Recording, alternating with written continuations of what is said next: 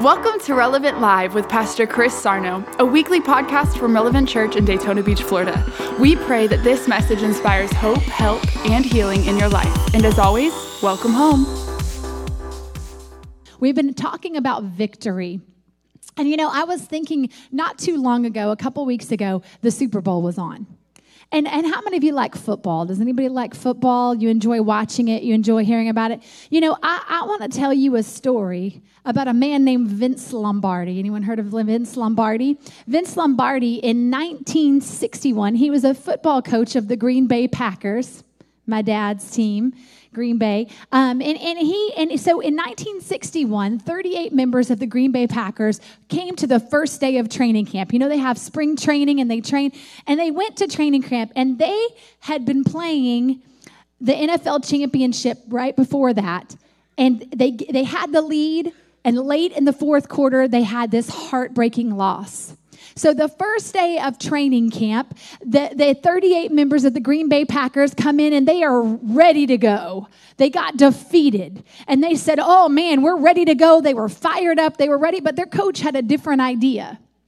And what he did was he he, he, said, he said he took nothing for granted. And he started like this. He held up a football and he said, Gentlemen, this is a football. And he went back to the basics and back to the beginning of how to play the game. He taught them how to pass and taught them how to block and taught them how to tackle. And he took the game from back to the basics and back to the beginning, taking nothing for granted. And he taught, you think, man, these are professional athletes who'd been playing football for a really long time. In fact, there were times that his team looked at him and said, well, coach, you're moving a little fast now for us, but he didn't care. He wanted them to have the basics so ingrained in them that when it came time for them to produce, they would never forget the fundamentals of the game. And you know what? As a result of that, his team became the best in the league at the tasks that everybody else took for granted. See, nobody else was teaching him how to throw a ball. They were learning all these fancy plays. Nobody else was working on the basics of blocking and tackling. They were doing fancy things. But he said no, and it said that no other team in the entire football league was as good as they were at doing the fundamentals. Six months later, they beat the New York Giants 37 to 0 to win the NFL championship. And it said that that season was the beginning of the reign of Vince Lombardi's greatest reign. He was known as one of the greatest football coaches of all time. It said that he never lost in the playoffs ever again. It says in total, he won five NFL championships in a span of seven years, including three in a row, and he never, from that day forward, coached a team with a losing record. He didn't take for granted that he, they understood the things. He said, We're going back to the basics and back to the beginning. And when I was getting ready to minister to you tonight, I thought, Isn't that what we need to do as believers? That doesn't just apply to the game of football, but it applies to our lives. Sometimes we have to go back to the basics and understand the things that we take for granted that we should know. But sometimes the things we know are the things that we take the most for granted. And when we get in the middle of the game, when we get in the middle of the fight, when we get in the middle of the press, we forget to do the very basic things that we once knew how to do. So tonight I'm going to give you some fundamentals if that's okay. And I've titled this The Five Fundamentals of Victory.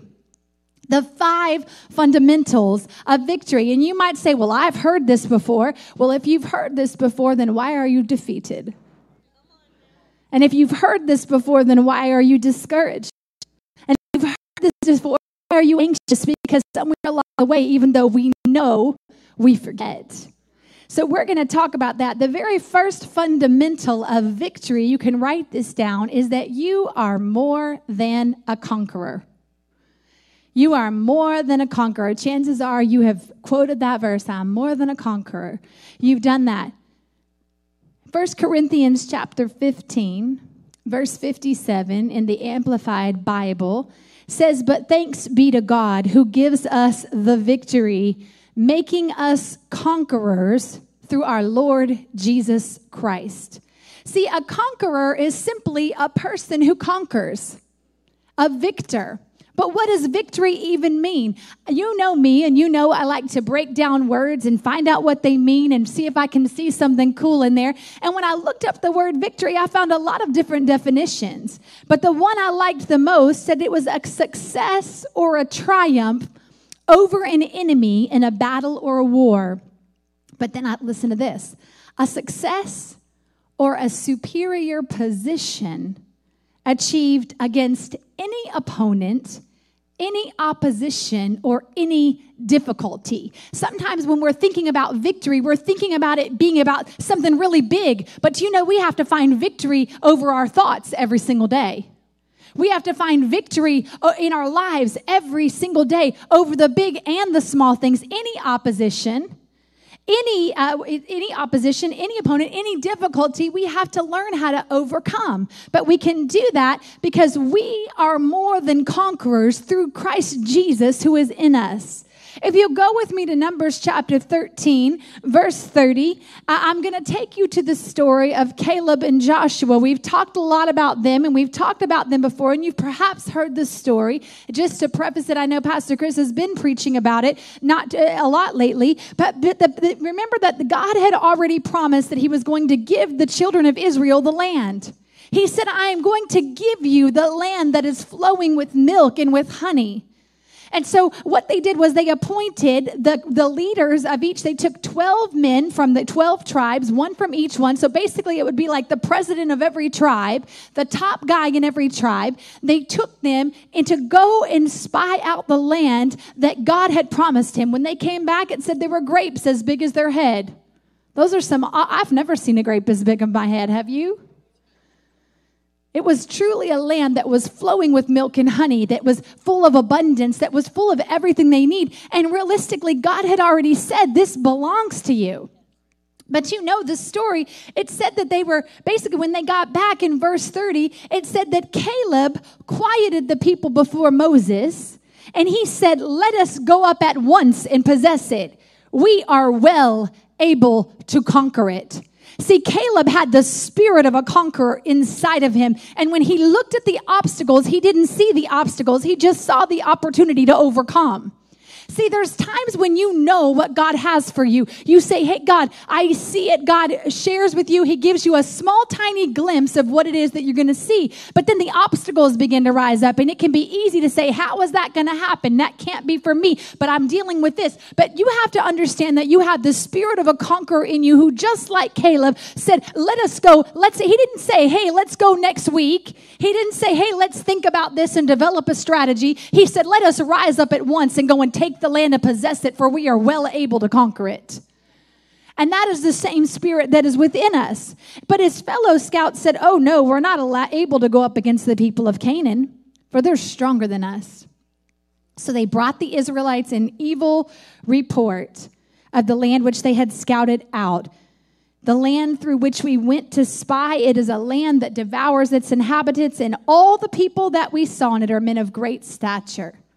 See, the leaders of Israel were divided in this moment because 10 of the 12 spies that returned, they took their eyes off of the promise and they began to see the, the obstacles and they began to see the problems that came with the promise. You might have a promise in your life, but let me let you know that it's going to come maybe with, with some obstacles. Maybe that promise is going to come with some problems. You know, we started saying around here, we don't say that we have problems. We say we have opportunities, we have issues. But you want to know what? Sometimes you're going to encounter problems. But you have to recognize and see, am I going to be like those 10 spies who all I saw were the problems in what God had for me? Or am I going to be like Caleb and Joshua and rise up and say, I am well able to overcome and conquer? I might not know how I'm going to do it, but I know that if He brought me to it, He's going to help me through it. Amen? And He's going to help you overcome. See, God had to intervene, and He did in that moment because He rapidly brought judgment upon each one of those godless leaders. We don't often talk about that, but you want to know what? He removed the ones who allowed themselves to be contaminated by the evil report.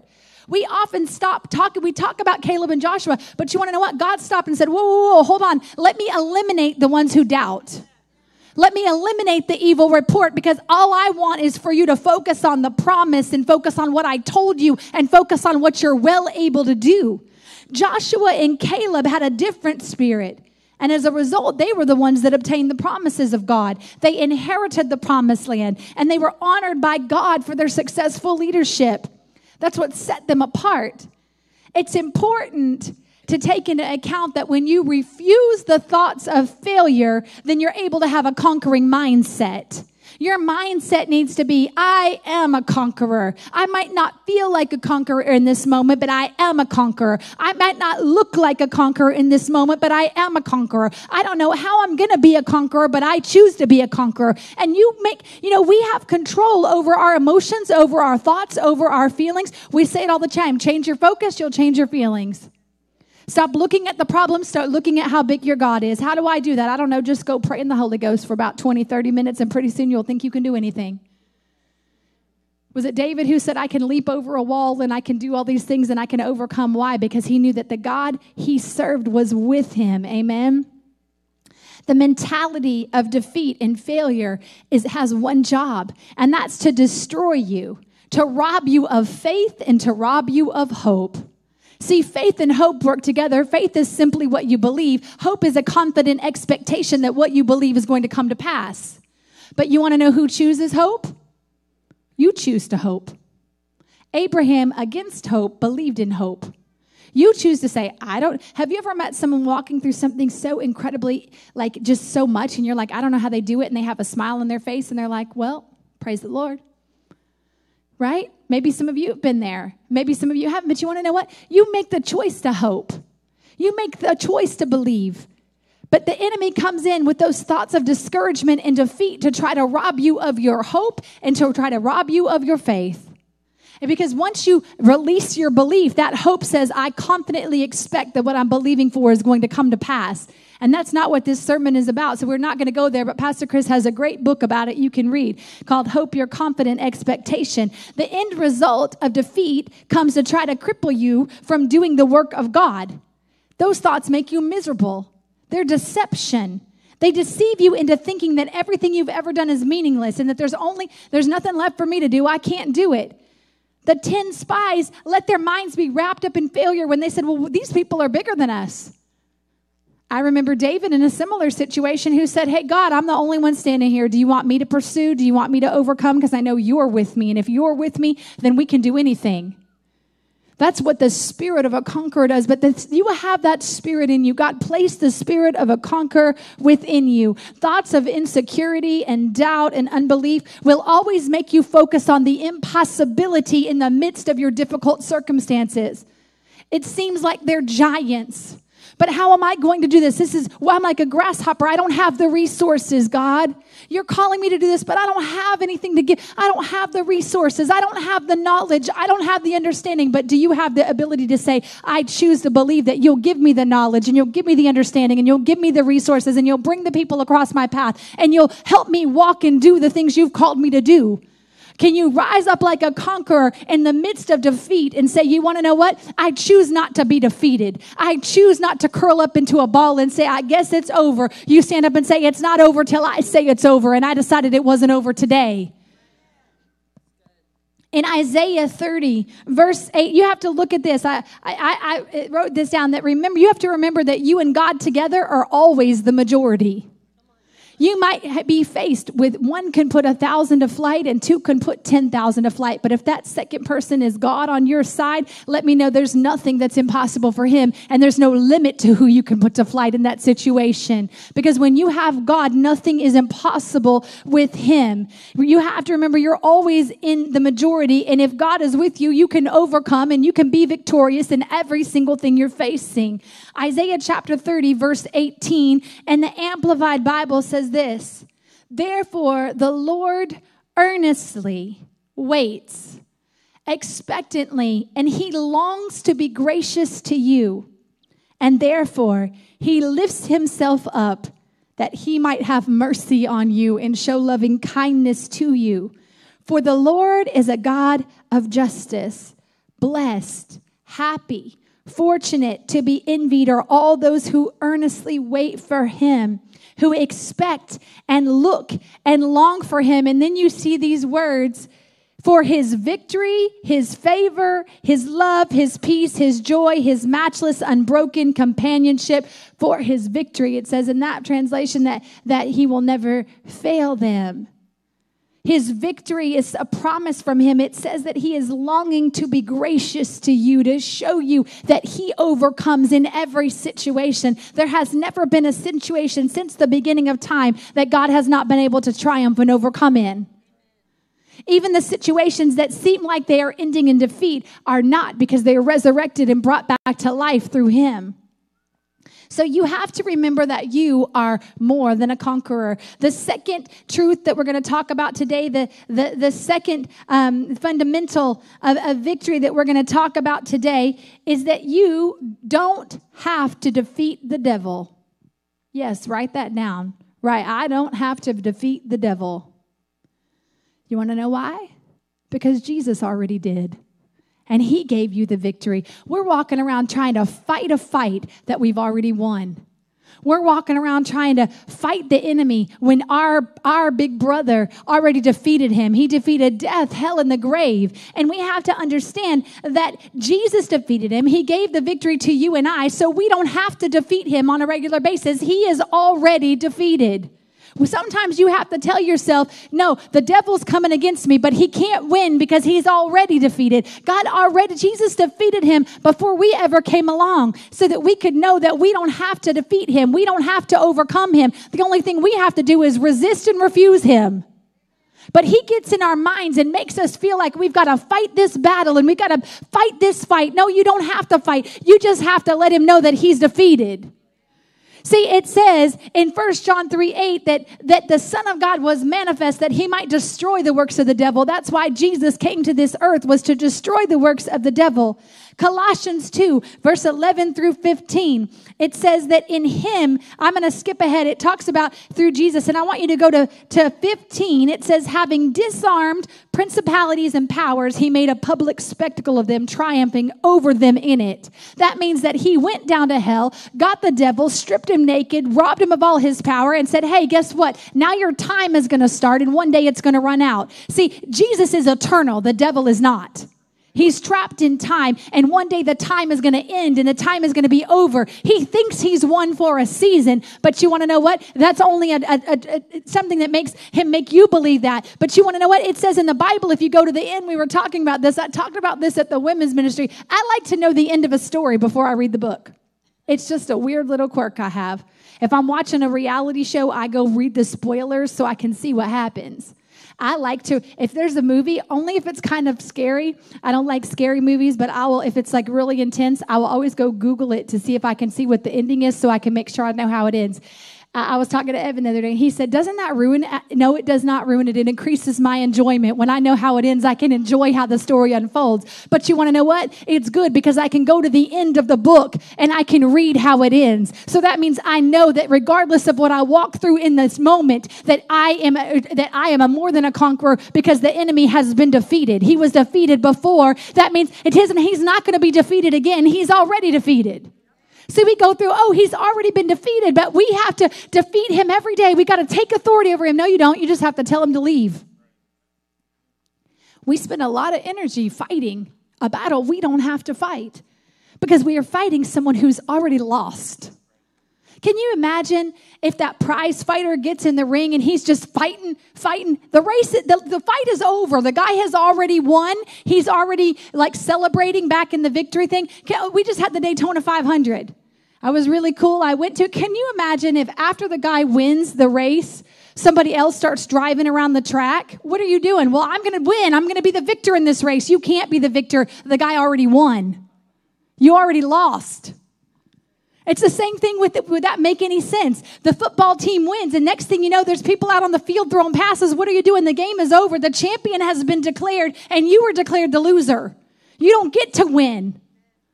But the enemy does that to us, doesn't he? He engages us in a fight and makes us think there's still a fight going on when he's already been defeated and there is nothing that he, he, he can't hold it over you. You just have to have the knowledge and the understanding. And once you possess that knowledge, you can say, you know what? I'm not going to fight with you. You already lost. Go back to your corner, go cool off, throw a bucket of water on him and say, get out of here because you're already done. But we fight and we exhibit all this energy fighting a battle that we don't have to fight because he's already been defeated. The devil's title, why don't you start calling him this? Hello, if the devil starts talking to you, go, um, I'm sorry, eternally defeated one. Did you say something? Because you've already lost. We know that First John 4 4 says, He who is greater than in, in, in, who he who is in you is greater than he who is in the world. But why do we live like the he's the greater one then? He's in you. You don't have to defeat him. You just have to open up your mouth and let him know he's defeated. See, in Revelation, it does say in Revelation 12 11 that the saints have conquered him by the blood of the Lamb and by the word of their testimony. Sometimes you have to open your mouth and say, I don't care what it looks like. You have not defeated me. You will not defeat me. You will never defeat me. You're already lost. I've already won. So get on out of here because I'm not going to waste my time playing with you anymore. You say, well, that's a lot easier said than done. I know. It can be hard. I'm not diminishing what you walk through, I'm not diminishing the pressure. I'm not diminishing the moments when you feel so broken and you feel like you've been defeated. I'm not diminishing that, but I am telling you that you have the power to rise up and say, No, not today, because you already lost and I've already won because my daddy, my brother, and my uncle, Holy Spirit, too, they all whooped you all in one, and now you don't have any power in my life. In Isaiah 59, verse 19, it says, So shall they fear the name of the Lord from the west, and his glory from the rising of the sun. And when the enemy comes in like a flood, the Spirit of the Lord will lift up a standard against him. Where's the Spirit of the Lord? Come on, you've been taught real well. So when the enemy comes in like a flood, the Spirit of God on the inside of you lifts up a standard against him when you open up your mouth and you say, You want to know what? Not today. You just have to declare. You don't have to defeat him, you have to resist him and you have to refuse the attacks on your life. Amen. And, and along with that, your third fundamental is this you have to stand your ground. You have to stand your ground. See, I remember the story in Exodus chapter 14, verse 10. And, and it's the story of when the children of Israel were in slavery in Egypt. And, and, you know, if you remember the story, Moses rose up to become the deliverer of the people. He went to Pharaoh. He went all the different times and he said, Let my people go. And, God, and he said, Okay, no, I'm not letting your people go. And the plagues came along the earth and they had, you know, frogs and lice and hail and all this crazy stuff, right? And then finally, we know that the last one, God, he, but it said God hardened Pharaoh. Pharaoh's heart after each time. And he said, No, you can't go. But then we know the last plague, all the firstborns, except for the firstborn of the Israelites, were killed.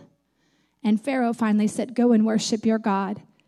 But the, all the people of Israel, they left the land and they were walking towards the place of freedom. But they came to a place where they were standing at the sea. And it was, there was, it's like you walk to the ocean, and where else do they have to go? There was an army coming. They turned around and looked, and Pharaoh had changed his mind again, and the army was coming towards them. And they're standing there literally between a rock and a hard place because they have nowhere to go before them and nowhere to go beneath them. But then Moses said these words in Exodus 14. The people uh, said, you know, they were like, they were afraid and they said, Why did you take us out of Egypt? Why did you leave us here? We're going to die in this place. And in verse 13, Moses said to the people, do not be afraid. Stand still and see the salvation of the Lord, which he will accomplish for you today.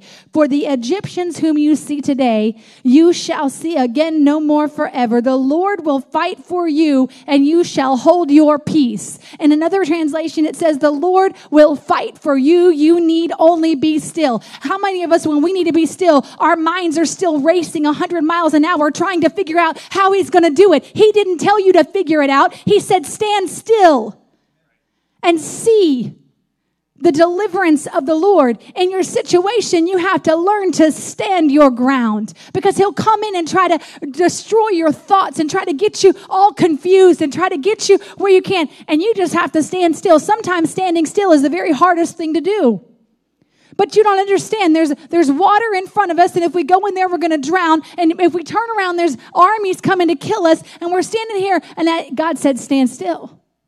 Stand still. He said, Stand still, and you shall hold your peace. Stand still and hold your peace. Stand still and tell your mind to be quiet. Stand still and tell your mouth to be quiet. Stand still and say, God, I don't know what you want me to do right now, but I do know that you said I would see the deliverance of the Lord, so I'm just going to stand still. You know, I love Ephesians chapter 6, uh, verse 10 through 18, that talks about the armor of God. And it says that we wrestle not against flesh and blood. Do you remember that scripture? But it, it, you see, you enforce the victory not by fighting, but sometimes just by standing.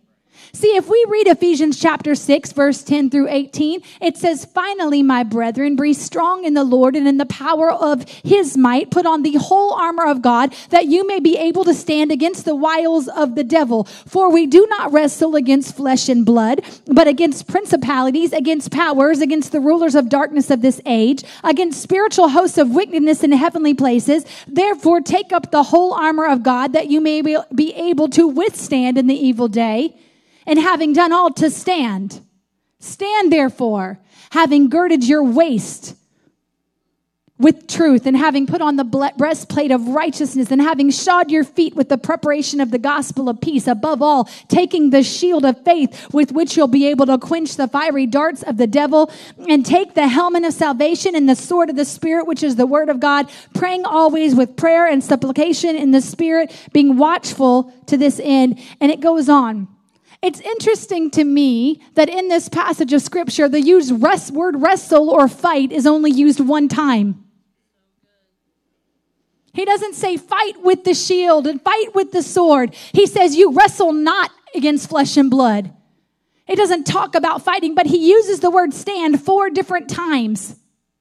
When you've done all you can stand, you're going to withstand. He said, Put on the armor of God that you may be able to stand against the wiles of the devil, not that you may be able to fight him.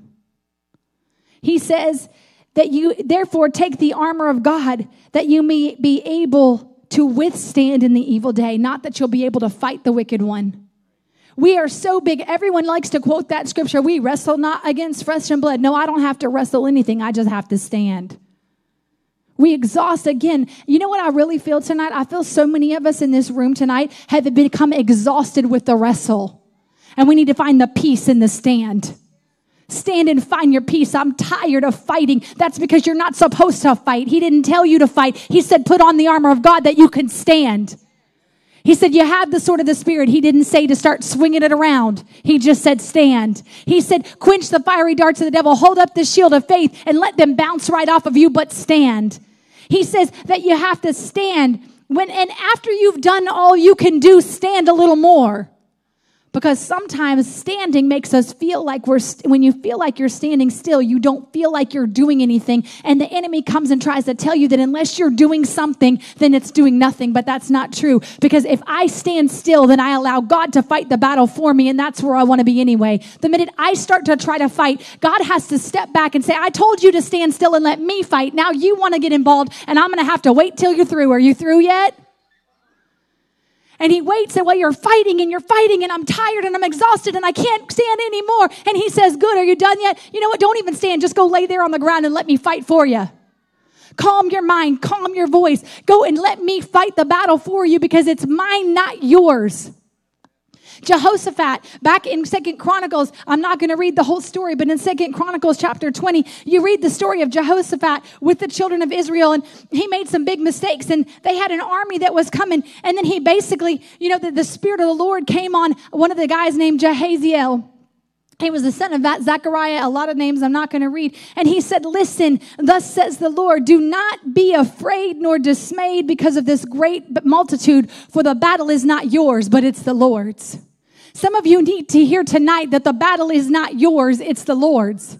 And then he continued on to say this Tomorrow, go down against them. Oh, but you told me I'm not gonna, supposed to fight. He didn't say he didn't say don't go to the edge of the battle. He said you go right up to the edge of the battle. You stand there He said, They're surely going to come up, and you will find them at the end of the brook of the wilderness. But then it says this in verse 17 of Second Chronicles, verse 20. Chapter 20. It says, You will not need to fight in this battle. What do you mean we don't need to fight? We're outnumbered. There's everywhere we look. They're to the left, to the right, to the front, to the back. They're outnumbering us on every front. What do you mean? Go to the battle and just stand there. And God said, Yeah, that's what I said. Go to the battle and you will not need to fight. Position yourselves and stand still and see the salvation of the Lord who is with you. Do not be a fear or be dismayed. Go out against them, for the Lord is with you. See, some of us are going to the battle and we're trying to fight. And God didn't say go to the battle and figure out how you're going to fight. He said go to the battle and stand. And when we recognize those things together, that the enemy is already defeated, it kind of makes it a little easier to stand. God, you didn't tell me to fight, you told me to stand, and I'm going to do what you tell me to do. I'm just going to stand. People might think you're crazy for standing. Well, why are you doing that? Because God told me to, and He didn't tell me to do anything different. He told me to stand. Some of you need to recognize that you have to stand your ground. The fourth fundamental is this. And see, when you recognize that that battle is not yours, that's where you have the confidence to stand. That's why you have to know the battle's not yours, but the Lord. That's why you have to know that you do not wrestle against flesh and blood, because that gives you the confidence to say, oh, if I'm not fighting flesh and blood and I'm fighting a spiritual battle, well, we already won that. So that gives you that confidence to be able to say, hey, God, I don't know how you're going to figure this one out, but go ahead. Figure it out. Fix it. The fourth fundamental is that you have everything you need inside of you. God has given you everything you need inside of you. 1 Corinthians chapter 3 verse 21 through 23 says therefore let no one boast in men for all things are yours whether Paul or Apollos or Cephas or the world or life or death or things present or things to come, all are yours. You are Christ, and Christ is God's. Ephesians 1 and 3 says, Blessed be the God and Father of our Lord Jesus Christ, who has blessed us with every spiritual blessing in the heavenly places in Christ. God has given you, already granted you everything that you need. Sometimes you just have to unlock it. How do you unlock it? By getting the word, by getting the revelation knowledge. How many of you have sat in church and you're like, wow, I never knew that before? But when you find a new principle from the word of God, you go, I know how to fight for my marriage now because I know what God says. I know how to fight for my finances now. I know how to, I, I not fight because I've just got done telling you not to fight. But, but, you know, I know how to stand for my finances. I know how to do this. We learn. See, when knowledge comes, it was so cool. We have our Bible college and I'll never forget Pastor Stacy, you know, in Georgia, she told me one time she was taking the Bible school many, many years ago and she started it because then they started one in Georgia. And so she was doing the classes and she said, Man, uh, like every, all of this stuff, like now that we're learning about this, it's coming after me. And I said, Oh, it's been coming after you all the while. You just didn't know what it was. The minute the eyes of your understanding are open and you can see those things, then you begin to see in a realm. But the thing is, then you have the ability to overcome them too because you see them coming and you know how to divert them. You know, I don't have to fight you. I just have to stand here and tell you to go away. Go away. Go away. I think of what was one of those movies like King Kong or something, you know, the big giant gorilla. Is that King Kong? I haven't seen the movie. But I saw a, a, preview once where he was standing there and all these airplanes are flying around him and he was just going like that. These big airplanes, fighter jets coming at him, and he's just standing there going, See, when, when, you, when you recognize and you get the knowledge that you need and the understanding that you need, then you can stand there and go, No, this is just an attack and I'm bigger than you. No, I don't have to do anything. I just got to stand here and flick you away because you're just an annoying little gnat. He tries to make you think he's a big old thing, but you want to know what? He's the eternally defeated one. Just give him a little drop kick and say, Get out. I don't need you. The devil knows that. That's why he deceives you. That's why he tries to make you think you don't have the victory. Oh, see, you don't have any peace. See, you're supposed to have the peace that passes all understanding, and you don't have any peace right now. You don't have any peace right now. You don't have any peace right now. You need to say, Shut up. I have the peace that passes all understanding that reigns in my heart and reigns in my mind. Oh, but see, you're supposed to prosper. You're supposed to prosper. You've been tithing. You've been giving. You've been doing all this. Where's your money? Where's the money? You don't have enough money to pay your bills. You don't have to do this. Where's your. You have to declare, I, I don't need to become rich. I'm already blessed. Blessing is better than riches. I'm blessed, and God blessed me. It doesn't matter how much in the, in you have in the bank because you're richly supplied because you're in Christ. Same with healing. The, the enemy will try to attack your body. I'll be I'll be transparent with you guys. I just went to the doctor today. I had something going on in my body that had been going on for a year. And and I had something that shouldn't have been there. And about a year or so ago, I felt something in my body that I knew shouldn't have been there. And I went to the doctor and they gave me some antibiotics. And I was like, okay, it's okay now. But then for probably a good six, eight months, it was there. And I could feel it. And I was like, okay. And I, and I started to, I'm, can I be honest? I, I, I was a little bit nervous. I went to the doctor a month ago and I said, Listen, this is not supposed to be in my body and it's here still and I can feel it every day and it's hurting me now and it's hard as a rock and there's something in my body that shouldn't be there. And he said, Okay, well, I'm pretty sure it's not. He goes, I think it's not anything. I'm gonna give you some antibiotics and, and I'm gonna, you know, we'll do another round of like really strong antibiotics and we'll see if we have any results. And as much as I stand and I know that I'm the healed of the Lord, the thoughts and doubts still tried to come in. Maybe you might have cancer in your body. Can I be honest and tell you that? I had a few days when I was literally worried about it because no matter what I did, I could always feel it.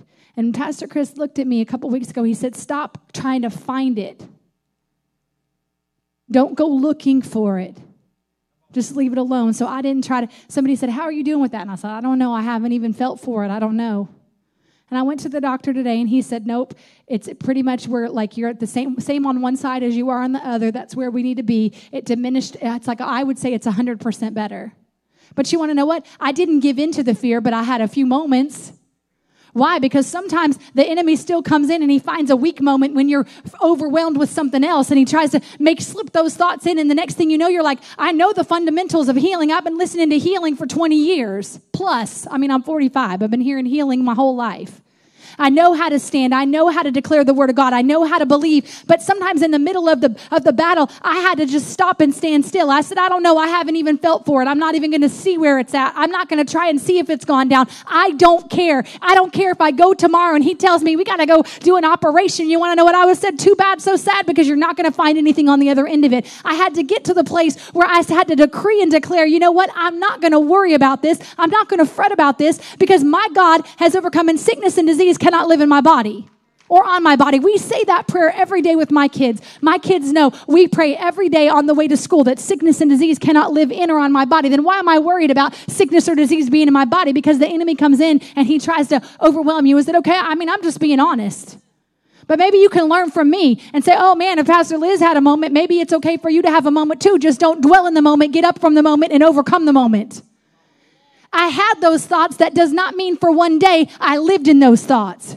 Because every time those thoughts come, you have to take them captive. The Bible says, take every thought captive and, and put it into the obedience of God. I had to say, no, I cast down imagination. No, there's nothing wrong with me. No, I, the devil would be like, oh, see, you can still feel it. See, it's still there. And I'd be like, well, okay, I don't care. And yeah, did I maybe have a moment that I worried? I'm not going to lie, I sure did.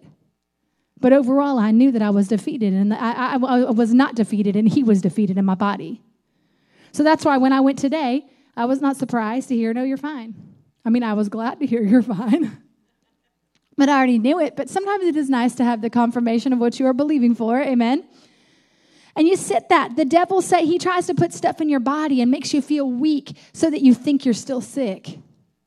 Hey, see those antibiotics? I stopped taking them two weeks ago. See, they didn't work. Didn't go away. Still there. But you want to know what? It's gone now. So it doesn't really matter. You can't live in it. You can't stay in it. You have to say, hey, you want to know what? No. I have everything I need on the inside of me. I have healing on the inside of me. I have deliverance on the inside of me. I have peace on the inside of me. I have joy on the inside of me. I have love on the inside of me. I have provision on the inside of me. I have restoration on the inside of me. I have everything I need on the inside of me. Why? Because all spiritual blessings are in heavenly places in Christ, and Christ is in me. So nothing that's outside of Him can live in me.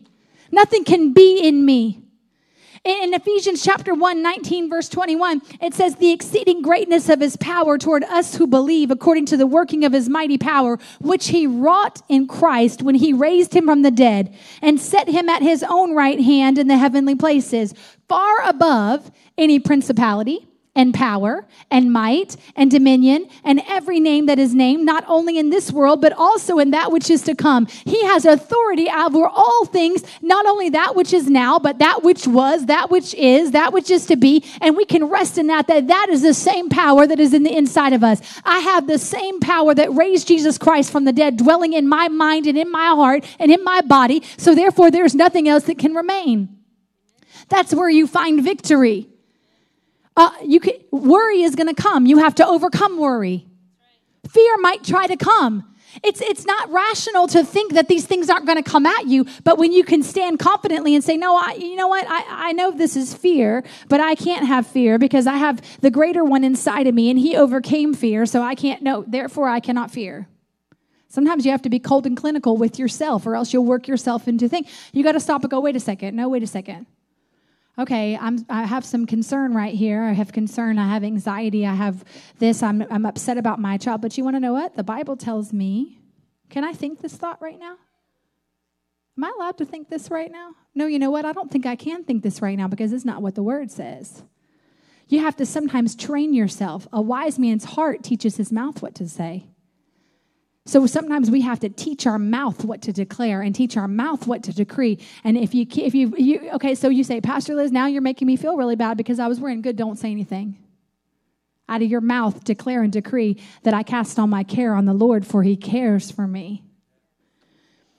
In Ephesians chapter 2, verse 5 and 6, it says, Even though when we were dead in trespasses, he made us alive together with Christ. By grace you have been saved and raised up together and made us sit together in the heavenly places in Christ Jesus. Those heavenly places are in you. And I'm going to give you the fifth fundamental to victory right now, and that is this you fight from a place of victory, not for a victory. See, sometimes we're fighting for a victory, but you have to realize you're already a victor. And you have to fight from a place of knowing that you're already defeated the foe. In 1 John chapter 2, 1 through 2, it says, My little children, these things I write to you so that you may not sin. And if anyone sins, we have an advocate with the Father, Jesus Christ the righteous. And he himself is the propitiation for our sins, and not for ours only, but also for the whole world. Jesus is the propitiation for sins, which just means it's a fancy word, but the word propitiation literally means it's an appeasement for a deity. So it basically means that he became the offering to appease our sins. It means that, that he satisfied the debt that our sins would have been responsible for. But the thing is this to reap the benefits of what Jesus did for us, we have to then appropriate it. Yeah, that's just another big word. That all that means is that you have to take it for yourself and you have to take possession of it. The gift of salvation is readily available to everybody. We know what John 3:16 for God so loved the world that he gave his only begotten son that whosoever shall believe in him shall not perish but shall have eternal life. Does that put any restriction on who is able to receive the gift of God? No, it does not. His, his salvation came for everybody. Then why are there some people in hell right now? The fact that Jesus died for our sins is an absolute truth. Then why is the whole world not saved? Because in John 3:18 it says he who believes in him is not condemned, but he who does not believe is condemned already because he has not believed in the name of the only begotten son of God. Forgiveness is an absolute truth. But if you want to experience forgiveness, you have to appropriate it or take possession of it for yourself. Same thing. Same thing with, with the Holy Spirit. On the day of Pentecost, what happened? They were all gathered together. Jesus had gone up to heaven. They were all standing there in this room, and all of a sudden there came a sound as a mighty rushing wind and a cloves of fire, and they all began to speak with tongues, and they all began to prophesy. And it was an amazing, amazing thing. And the Holy Spirit came and made his residence in home in anyone who became saved. So, why does everyone not operate in the gifts of the Holy Spirit? Why do so many people who believe in Jesus and forgiveness of sin shut out the Holy Spirit and believe that that is not for them? The power of the Holy Spirit's an absolute truth. But if you want to experience the power of the Holy Spirit in your life, you have to appropriate it or take possession of it and say, This is for me and I choose. How many of you are filled with the Holy Spirit? You can pray with the Holy Spirit right now. How many of you know the power that comes from praying in the Holy Spirit? It revives you, it gives you strength. But unless you open up your mouth and you begin to speak, that power lies dormant. Unless you receive the forgiveness of God and the forgiveness for your sins, then that power lies dormant. You say, There's nothing that God cannot do. Yes, there is. God cannot save someone who doesn't want to be saved. He gave us the choice to say, I'm going to receive it or I'm not going to receive it. You can play. The Holy Spirit, it's an absolute truth, but you have to appropriate it. See, Satan's defeat is an absolute truth. It's not something that maybe is happening or maybe has happened or maybe will happen. Jesus, all, if you believe that Jesus saved your sins, how many of you believe Jesus came to earth and died on the cross for you so that you could have eternal life? Then you have to believe that he had to defeat death, hell, and the grave to overcome that, which means that Satan is defeated. It's an absolute truth. There's no option not, but the only way that you can experience the benefit of his defeat in your life is to appropriate it and say, I take possession of that. You have to say, I'm going to take my authority in the Lord Jesus. I appropriate it, I stand on it, and I come against the kingdom of darkness in my life. You have to say, No, I'm more than a conqueror. You have to say, No, I have everything I need on the inside of me. You have to say, No, I'm going to choose to stand. You have to say, No, I'm going to fight from a place of victory.